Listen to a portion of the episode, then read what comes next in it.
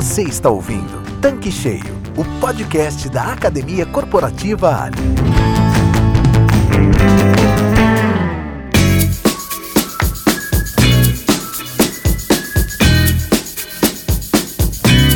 Olá, sejam bem-vindos ao Tanque Cheio, o podcast da Academia Corporativa Ali.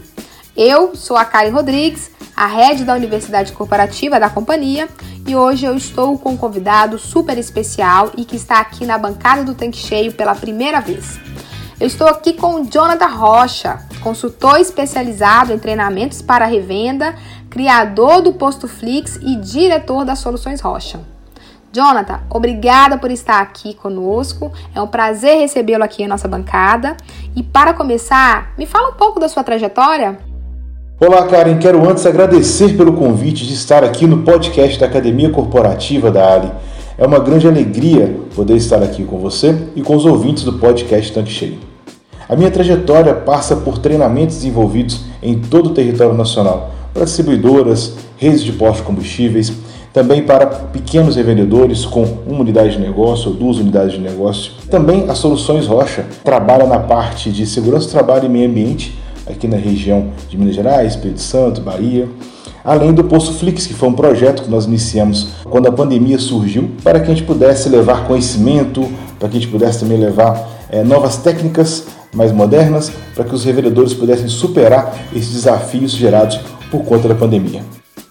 Jonathan, a melhor coisa aqui na nossa bancada é trocar experiências e ouvir a opinião de diversos especialistas do segmento, assim como você. Hoje, o nosso episódio é para falar sobre técnicas de venda de produtos na pista.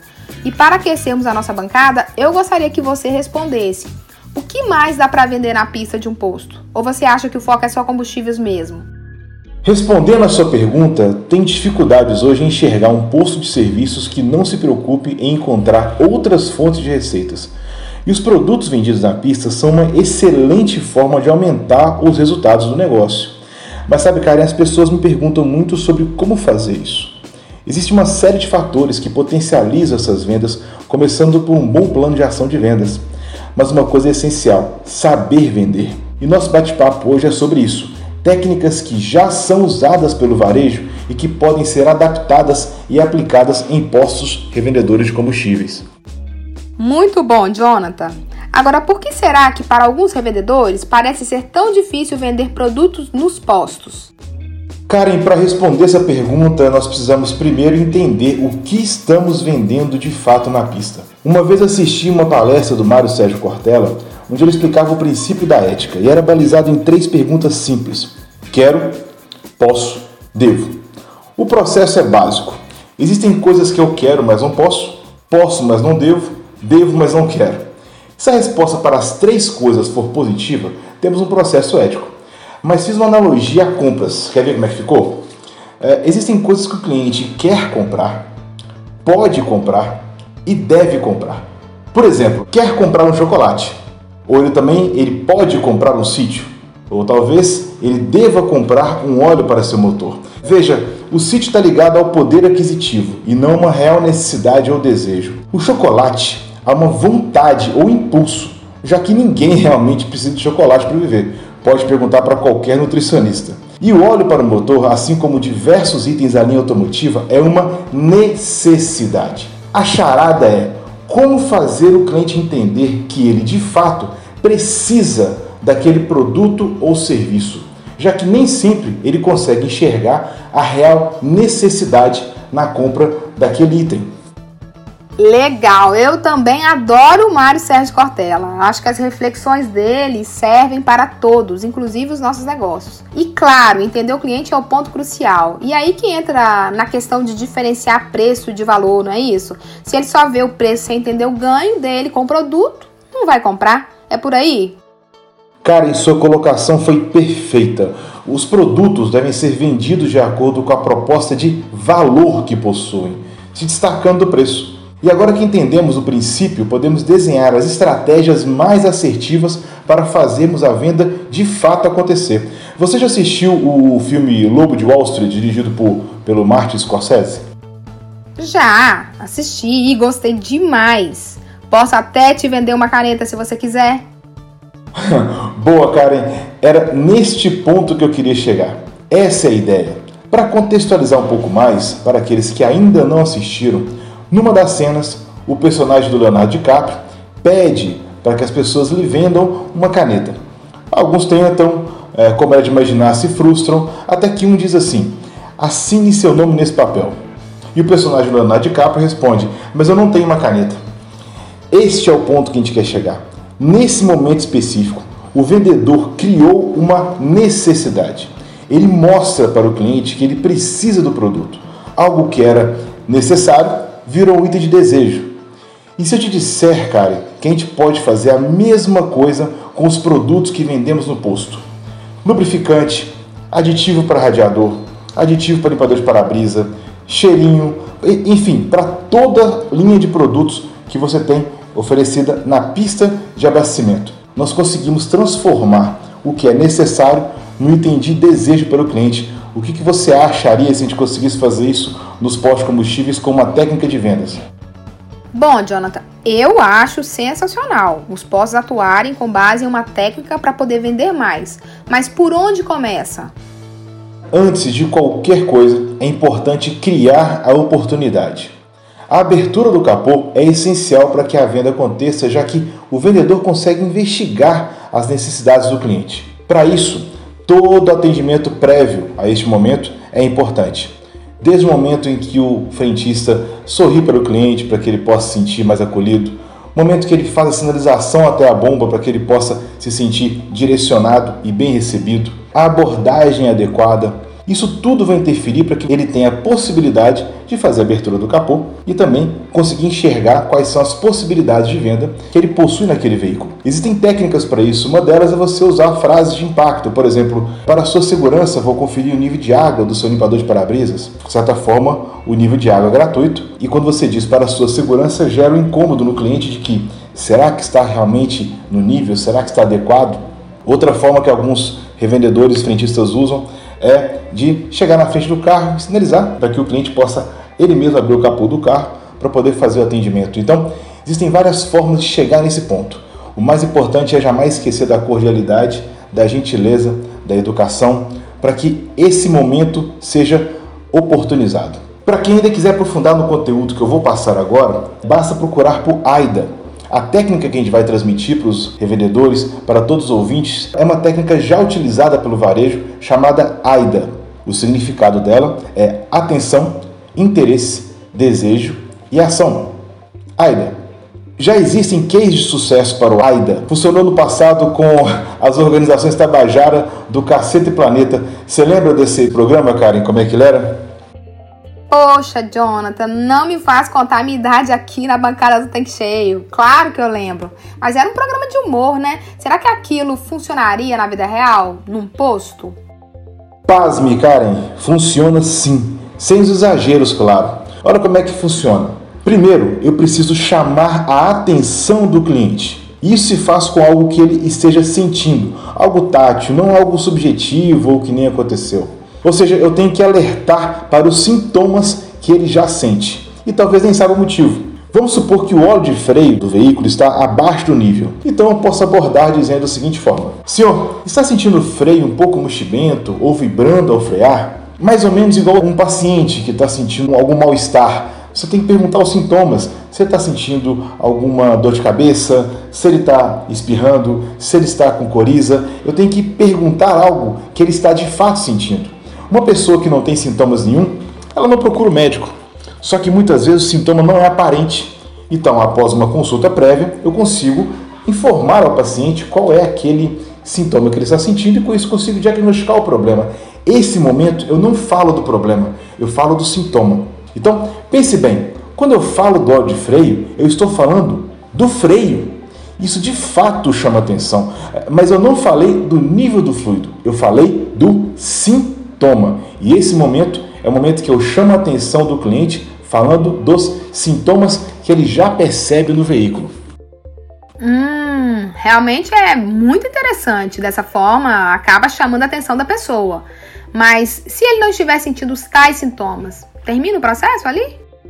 Essa é a parte mais interessante. O retorno do cliente não é a parte mais fundamental. A devolução é o I de interesse. Se ele disser que sim ou que não, pouco importa nesse momento. O que interessa é que eu chamei a atenção e, ao me responder, já despertei o interesse do cliente em saber por que está me perguntando isso. Afinal de contas, lembre, eu falei do freio dele, eu falei do sintoma que ele pode estar sentindo. Se ele está sentindo ou não, ele quer saber por que, que eu fiz essa pergunta. Muitos clientes, cara, chegam no posto com o celular na mão, mesmo sendo proibido, ou chegam distraídos, ou chegam preocupados com alguma outra coisa. Quando eu uso essas frases de impacto, eu faço com que ele olhe para mim, faço com que ele olhe para o vendedor e me dê atenção. Esse momento, a única coisa que eu preciso é da atenção e do interesse do cliente naquilo que eu vou falar logo a seguir. Entendi. Então, a técnica ela pressupõe um diálogo. E qual seria a próxima etapa? Isso, cara, em um diálogo, é, interagir é muito mais eficiente do que parar e ficar dando uma palestra sobre aquele produto, sabe? Eu preciso mostrar para o cliente que ele de fato precisa do óleo de freio, que é o nosso exemplo nesse caso. É nessa hora que o D de desejo entra em ação. É necessário mostrar o valor do produto, o preço ele sabe, Tá careca de saber qual é o preço daquele produto? Te pergunto, Karen, se eu te disser que poderia se livrar de um acidente com seu veículo por 50 reais, o que, que você me diria? Esse valor está caro ou está barato? Jonathan, para mim é óbvio que é barato. Até porque, afinal, quem é que quer se acidentar? Se acontecer um acidente comigo ou com qualquer outra pessoa, é, tem a questão do tempo, que hoje é bastante escasso. Tem a burocracia, sem falar da dor de cabeça em ficar sem carro. Tem uma infinidade de situações que eu prefiro nem pensar ou não ter. Até porque se eu for pro extremo, uma vida não tem preço, certo? Claro, Karen, é, você entendeu muito bem o contexto, tá? Mas se eu te disser, ao invés de usar essa abordagem, simplesmente que o seu nível de óleo de freio está baixo e que ele custa 15 reais, qual a sua percepção de valor? Você aceitaria essa oferta? Nossa, Jonathan, é bem diferente. Eu pensaria um pouco mais a respeito, quer dizer, eu procuraria entender mais sobre o assunto. Exato, Karen. Essa é a chave. No desejo, eu preciso mostrar o que o produto vale e não seu preço. Na primeira abordagem, eu falei para o cliente sobre quais são os riscos que pode causar ao cliente. Na segunda, eu falei o preço dele e o que estava precisando completar no veículo, a percepção é muito diferente, é muito distante uma da outra. O que faz com que, quando eu menciono quais são os problemas que de fato aquele produto vai resolver, as chances de venda sejam muito maiores. Eu vou te dar um exemplo de uma frase que o vendedor pode usar para abordagem, nesse caso, do de freio. Olha só, ele pode dizer o seguinte: é, veja bem, eu perguntei isso porque o seu nível de óleo de freio está abaixo do recomendado. Isso pode causar uma falha do sistema, que pode gerar um acidente com seu veículo, que pode causar algum dano material para seu patrimônio, até mesmo a sua saúde, segurança. Eu possuo óleo que custa em torno de 15 reais. Eu, eu posso completar para resolver esse problema? Veja, Karen, a eficiência desse método é balizada em cima da solução de um problema real e não de um produto que eu queira de repente vender ou queira de repente bater uma meta. O cliente percebe claramente que a preocupação do vendedor é em resolver de fato um problema que ele tem. Veja bem, Antes você disse que 50 reais no óleo de freio não estava caro, mas eu disse para você que na maioria das regiões um óleo de freio, um Dodge 3, Dodge 4, não chega a custar nem a metade disso. E você achou um preço interessante. Isso por quê? Porque você conseguiu enxergar o valor do produto e não o preço. Você entendeu que através daquele produto você teria mais segurança e não simplesmente algum fluido qualquer colocado na frente do seu carro. O cliente precisa entender essa diferença de forma muito clara e somente assim ele vai conseguir tomar a decisão de compra, que é o que nós queremos como bons vendedores que somos. Então, por fim, o cliente precisa tomar a atitude de comprar ou não. Esse é o A da ação a última etapa. Mas da forma que foi exposto, a chance de fechamento é infinitamente maior, já que o cliente passa a enxergar o valor e não simplesmente o preço. Nossa, é verdade. E outra coisa, dessa forma o cliente percebe claramente a real funcionalidade do óleo de freio no sistema. O vendedor não está oferecendo óleo, na verdade, ele está vendendo a segurança do motorista e do seu carro. Muito bom. Mas, assim, Jonathan, daria para fazer isso com outros produtos? Karen, dá para fazer com praticamente todos os produtos. Basta seguir a regra. Primeiro ponto: identifique um sintoma e chame a atenção do cliente. Feito isso, espere que ele reaja e interaja com o assunto, demonstrando algum interesse. E lembre-se, não importa se a resposta é sim ou não. O que eu espero do meu cliente é que ele desperte interesse para o que eu estou falando com ele. A terceira etapa você precisa despertar o desejo com o valor do produto, não o preço, e ofereça uma solução para um problema que muitas vezes o cliente nem sabia que tinha.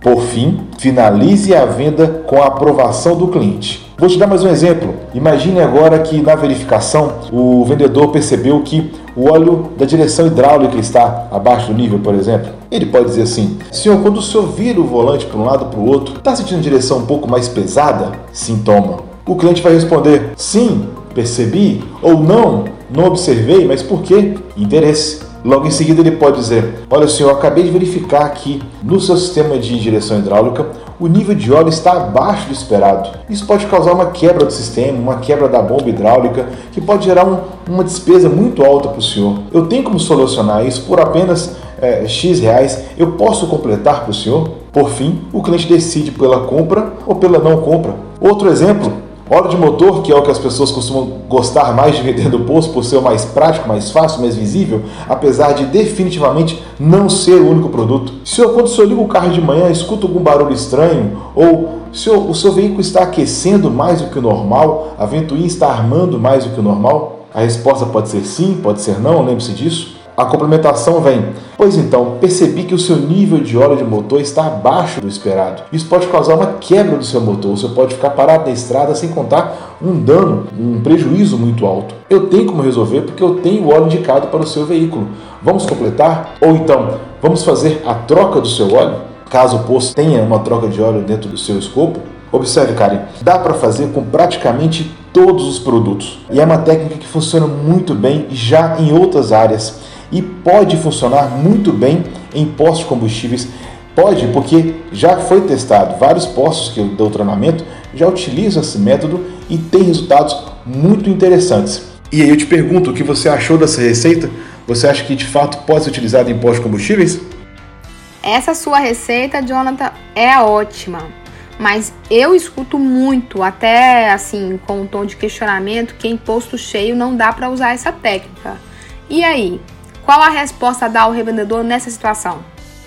Karen, de fato, um posto cheio pode comprometer o uso da técnica porque ela demanda um tempo maior. Eu já fui gerente de postos de combustíveis, eu sei bem que o tempo no posto, o tempo de abastecimento, ele é bem complicado de ser administrado. Mesmo porque os clientes que estão na fila aguardando o atendimento podem ficar incomodados, enfim. É o atendimento com o posto cheio, de fato, carece um pouco mais de velocidade. Depende bastante da cultura da empresa, tá? Existem postos que mesmo assim insistem em intensificar o poder de venda, mas de fato a técnica demanda abertura de capô e uma negociação com o cliente. O tempo de atendimento é sim limitante, dependendo do fluxo e da quantidade de vendedores na pista, mas se engana quem pensa que isso é motivo para não vender. Existem outras técnicas que podem ser usadas tranquilamente. Um exemplo delas é o Snap Selling, que também pode ser adaptado para postos de combustíveis. É, já ouviu falar sobre o Snap Selling? Ô Jonathan, bom saber. Agora, para começar, o que, que é Snap Selling? Porque você vem com essas palavras difíceis, então tem que explicar. O que é essa Snap e como que funciona?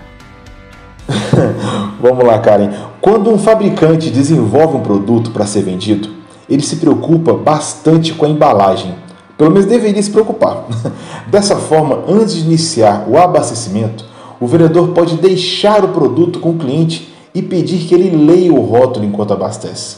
Dessa forma, ele vai poder ler, entender, se interar um pouco mais de como funciona aquele produto e aí sim, caso seja algo que faça diferença para ele, se interesse em perguntar um pouco mais sobre o produto. Ao final do serviço, o vendedor questiona o cliente se ele se interessou em adquirir aquele produto oferecido. Ao receber uma negativa, ele simplesmente recolhe o produto, agradece é, higieniza para apresentar ao próximo cliente, afinal de contas nós estamos em época de pandemia, esse cuidado tem que ser tomado. Mas se houver qualquer questionamento, é uma abertura para usar o AIDA ou outros argumentos para efetivar a venda. Se o cliente perguntar, ah, mas quanto custa? Ah, mas o que, que ele faz mesmo? Ah, mas esse produto funciona de verdade? Qualquer questionamento é motivo para que o vendedor dedique um pouco mais de tempo naquele cliente. O mais legal do Snap é a seleção rápida de clientes. Você recebe um não mais rápido e já parte para outro cliente. Não é que tem maior percentual de vendas por oferta, mas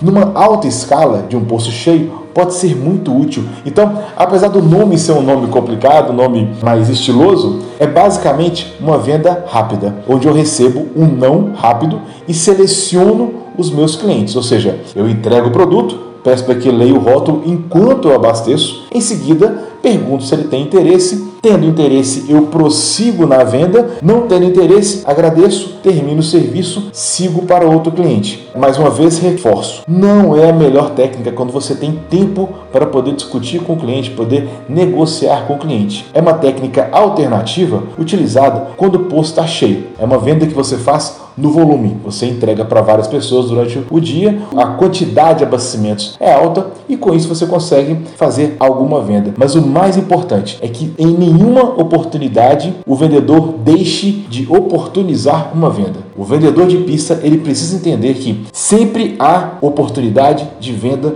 num posto de serviços. Não importa se oferecendo produto, oferecendo serviço, oferecendo vantagem ao cliente, Sempre existe uma forma de fidelizar, de vender mais produtos. Isso tem que fazer parte da cultura da empresa, tem que fazer parte dos treinamentos que são aplicados aos frentistas, aos líderes, para que eles possam entender que esse tipo de receita é importantíssimo para o negócio e deve ser trabalhada com todo o primor necessário, com todo o cuidado necessário e que existem técnicas de vendas que podem facilitar esse trabalho do frentista, do vendedor. Além dessas técnicas, cara, existem outras. Existe uma técnica muito utilizada pela Mary Kay, por exemplo, chamada Conceptual Selling. Mas essa depende de material de apoio. Você entrega papel, algum formulário, o cliente preenche algumas perguntas, por exemplo, o que você gostaria que seu carro te desse de retorno? Eu gostaria que ele fosse mais econômico, gostaria que ele fosse, que a, manutenção dele é, fosse mais passada. Essas respostas, elas indicam produtos que o cliente pode consumir. Então, essas respostas você já tem um mapa daqueles produtos que você pode oferecer ao cliente. Outra técnica muito utilizada, que serve para poder aumentar o, ticket médio e também melhorar o mix de produtos, mais produtos aditivados do que produtos comuns, é a indução. Nós sabemos que quando o cliente chega no posto de combustíveis, aquela abordagem inicial, aquela primeira chegada do cliente, ele pode estar confuso, pode estar no meio do trânsito, pode ter pegado algum colecionamento então, você pode induzir o cliente a aceitar completar o tanque e também a mudança de combustíveis com uma frase simples: Bom dia, vamos completar com aditivada hoje? E nessa frase ele consegue fazer com que o cliente simplesmente aceite. É a técnica chamada indução. O que eu quero deixar bem claro, Karen, existem diversas técnicas já usadas pelo varejo que não estão sendo bem aproveitadas pelos postos de combustíveis. Essas duas que eu detalhei mais hoje com você, a técnica do AIDA e do Snap Selling, elas podem ser facilmente implantadas já amanhã no negócio de qualquer posto. Basta criar um script.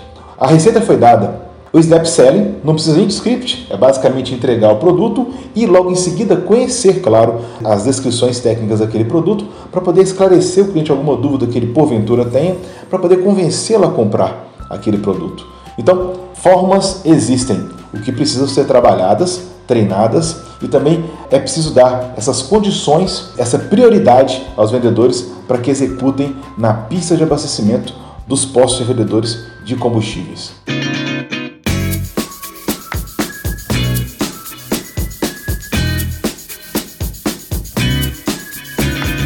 Jonathan, excelente! Estamos chegando ao final do nosso episódio e foi muito bacana conhecer as técnicas incríveis de vendas. Agora eu entendi porque você fala que são incríveis. Não necessariamente são novas, mas quando se trabalha o potencial de vendas de forma adequada e o objetivo de aplicar a técnica, aí de fato o poço vai aumentar suas vendas. Então, revendedor, fique atento a este conteúdo e aplique no seu negócio. Varejo são detalhes. Bom, Jonathan, eu creio que o episódio de hoje vai ajudar muito os nossos revendedores, né, para alavancarem as vendas na pista, vendendo além do combustível. E eu te agradeço demais por enriquecer este episódio do Tanque Cheio.